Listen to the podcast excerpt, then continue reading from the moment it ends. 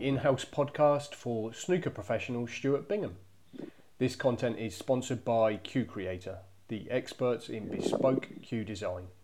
It's a show in which I, sports journalist James Colasanti, ask the man nicknamed Ball Run about recent results and life on tour. Good morning, mate. And uh, let me start by saying huge congratulations on your qualification for this year's World Championship. How good? Yeah. How good does that feel? Yeah, it feels good. Yeah, obviously uh, a couple of months ago when we was looking at the rankings and looked like I had to qualify, it ain't been a fun time thinking about the qualifying, but sort of to get through, um, yeah, I'm really looking forward to it. I, so I just had a day off yesterday, um, but this morning I'm itching to practice, so uh, um, I can't wait to drive back up on Sunday. Absolutely. Now, this, a qualification for the Crucible was secured with wins over Chen Zifan uh, a really dominant one there, and Luca Brecel as well. Um, what did you learn about where your game is at from from those two matches?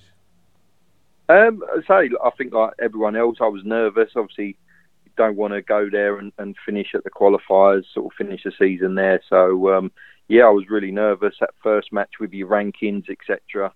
Um, against Chen. Um, so yeah, obviously started off pretty good and and sort of got stronger through the match, and then after obviously getting that get that match out of the way, I had a day off, and and then it was obviously playing Luca. He's say one of the sort of best players in in that qualifying, and uh, I knew I was in for a tough game. And but um, from say from the match at three one down, I, I, I produced probably best snooker of my season, really, um, and consistently. So uh, yeah, over the moon to just get through. Yeah, absolutely. Um, it's earned you a first round match against world number nine Ding Junhui over two sessions. Uh, the first, which will start on Monday morning, and the second, which will start and conclude on uh, Tuesday afternoon.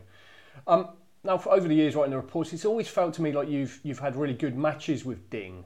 Um, so I wondered how much you're looking forward to this one, and what sort of match you're expecting here. Yeah, Ding say played the game properly. Um, he's one of the best players in the world when he's on song. So I'm sure it'll be a tough game, um, but you know what you're going to get. He, he say he plays the game correctly. He, he, plays good safety. He's a good break builder, so um, it's going to be a tough match and need to be sort of on, on song to, to have a chance. So, but if if I can play like I did against Luca, then I, I fancy my chances. To say, sort of felt like it was maybe one of the best matches of, of the season for me. So, uh, mm. just yeah, just looking forward to walking down them them stairs and uh, getting getting amongst it all. Yeah, absolutely. It's good to hear that you, you, are feeling like it was your best match of the season. What, what was it in particular that clicked? Was it just just the, the cueing, or you just seeing the sh- you know what, what, what sort of clicked for you? Do you think?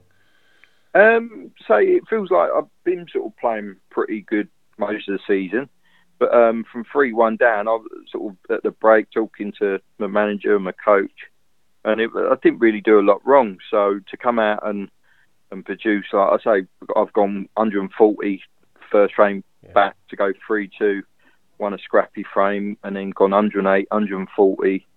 It just sort of just proves where my game is. It's sort of that's exactly what I'm doing in practice.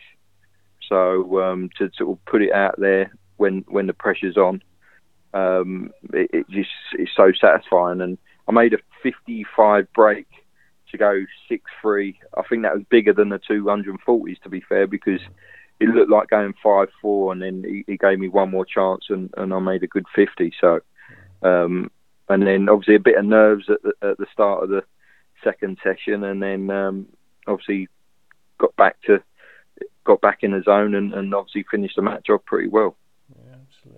Now, finally, uh, we had a quick chat before we started here. Um, a quick Google trawl for me this morning has generated the following information. Uh, only three qualifiers have ever won uh, the World Championship Alex Higgins in 1972, Terry Griffiths in 1979, and Shaun Murphy in 2005. Uh, how do you fancy your chances of becoming the fourth?